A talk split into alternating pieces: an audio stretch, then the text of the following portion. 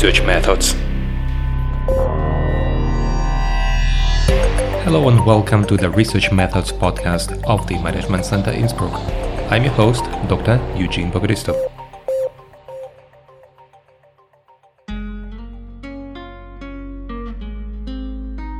In this episode of our mini series on experiments, we are going to talk about causation, correlation, confounds, and also different types of experiments. In our previous episode, we talked about the cause, the effect, and causal relationships. What we have to be clear of is that causation and correlation are two different things. And very often, students and even the professional researchers confuse these two things they find a correlation between two variables and they assume that there is also causation. In the event of an experiment, the causation is much easier to prove because we know what preceded and what was related to the outcome, and then we can look at this specific relationship, which will be then causal. In the event of a questionnaire or in the event of an observation, we don't always know what was the precedent, what was the consequence and in this case we have the correlation and the only way to argue that there is a causation is the theoretical one. For instance, there is a theory which says that burnout leads to insomnia. Although it is not so clear, maybe there is a correlation between burnout and insomnia and the relationship may be very complex. Because burnout can lead to insomnia, but insomnia will lead to the higher tiredness and higher emotional exhaustion, which will increase the burnout. And again, burnout will increase insomnia there can be a self-reinforcing loop. Or let's talk about something different. What about the income and education? You know that these two items are correlated. But what is the cause and what is the effect? Is it the education which has impact on income, or is it income which has impact on education? And we don't know what actually precedes what because these things are intertwined and there seems to be a reinforcing effect in this data we have to bear in mind that the effect which we observe can be caused not only by something we included into model, but also by something we never thought about. And this never thought about is the confounding effect or the confounding variable. It means there is something which we did not include into model, but it can have impact on our outcome variable. For example, think again about the correlation between income and education. You can think about the education type, what kind of education it is, and the income, how high the income is, but maybe there is also something additional like family socioeconomic status. This family socioeconomic status can explain the dependent variable income much better than education. It can happen that it is not about the type of education but which family you come from. And these are the confounds which you have to take care of if you develop a good experiment. Anyway, in an experiment you try to manipulate something and unfortunately there are many things which cannot be manipulated. In an experiment you can manipulate conditions such as brightness or darkness, you can manipulate emotions and ask people to remember something fearful, something where they felt joy, you can manipulate riskiness by saying that at the end of the experiment somebody will be penalized or not penalized, let's say by paying some money or receiving not sufficient incentives, or you can manipulate even the industry and just run the same experiment in two different industries, and in this case the industry is the manipulation. You can see how the task is resolved by representatives of different industries. Unfortunately, there are some conditions which we cannot manipulate and one of them is, uh, let's say, the big uh, pandemics. For instance, we observe now COVID-19 pandemics, and it's not something we can manipulate in experimental conditions. So in this case, we just have to follow and observe, make observation, and understand what impact COVID-19 had. But as we cannot manipulate it, as we cannot control for other conditions, it's pretty hard to say which of the effects we observe now come really from COVID-19 and which are the effects of different other socioeconomic factors. The same relates to an earthquake. You cannot manipulate an earthquake, although we can assume that if there is an earthquake, it would have it will have impact on the prices of real estate. But we cannot manipulate something like this. This brings me to the condition what are experiments good for and what are experiments bad for. And the experiments are good for the causal description. it means a description of the consequence attributed to deliberately varying treatment. If we can ascribe a treatment and we can do it deliberately and we can vary it and we can observe what happens with the dependent variable, it means we made a good causal description, we have run a good experiment. And experiments are very good for something like this. What the experiments are bad for is the causal explanation. So we can observe that light has impact on the way people learn. But why did it happen? This is the question which we cannot answer without looking into the heads of people and understanding what was it. Was it about the attention? Was it about the information processing? Was it about the um, restrictions when writing in the darkness or something like this?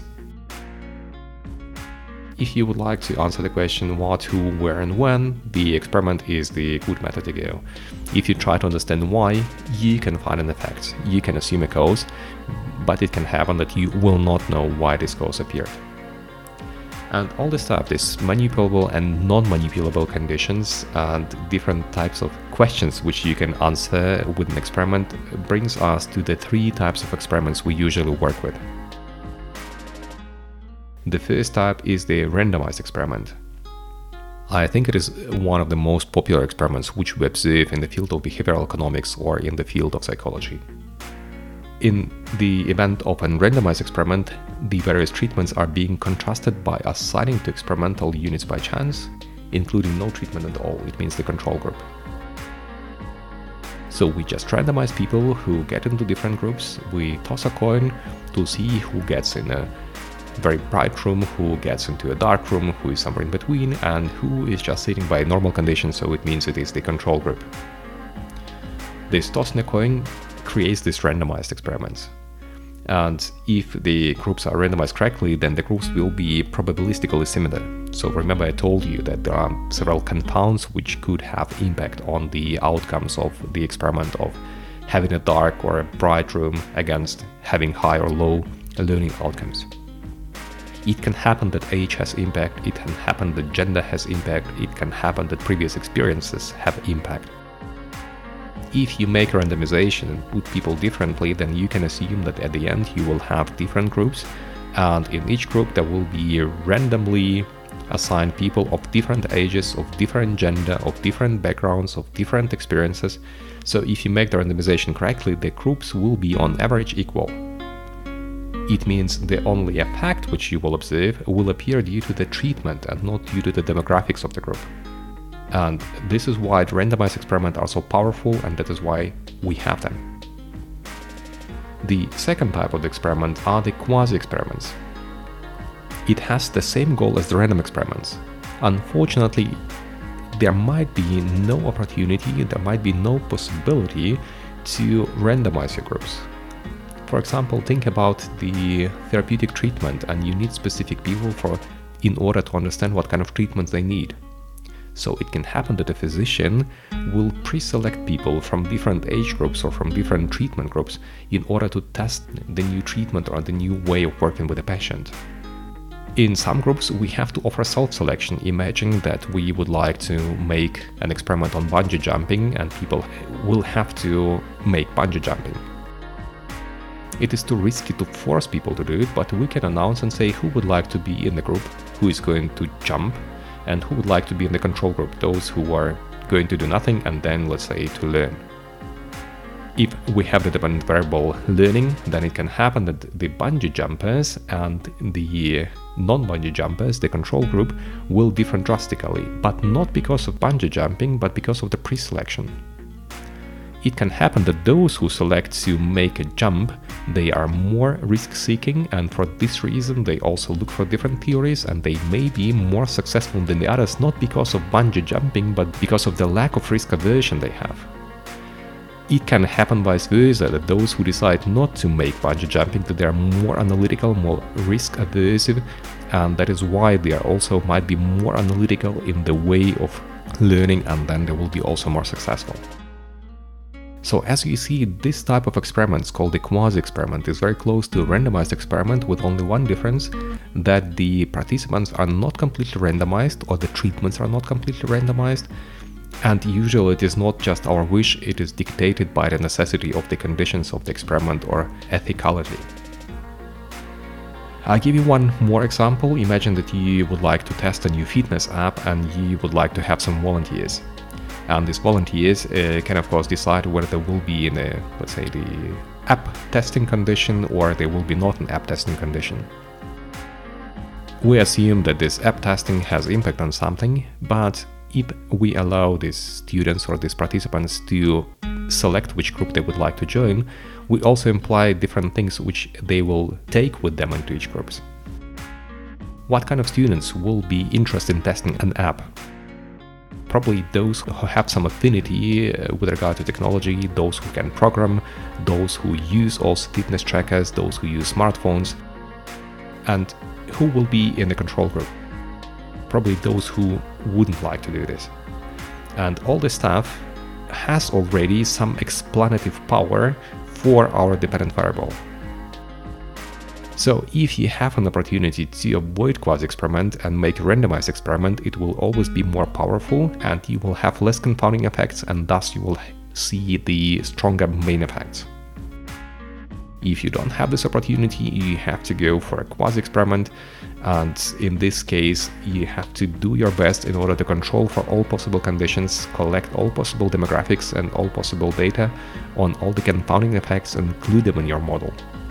In this way, you may achieve the good statistical results and also the good and reliable and valid experiment.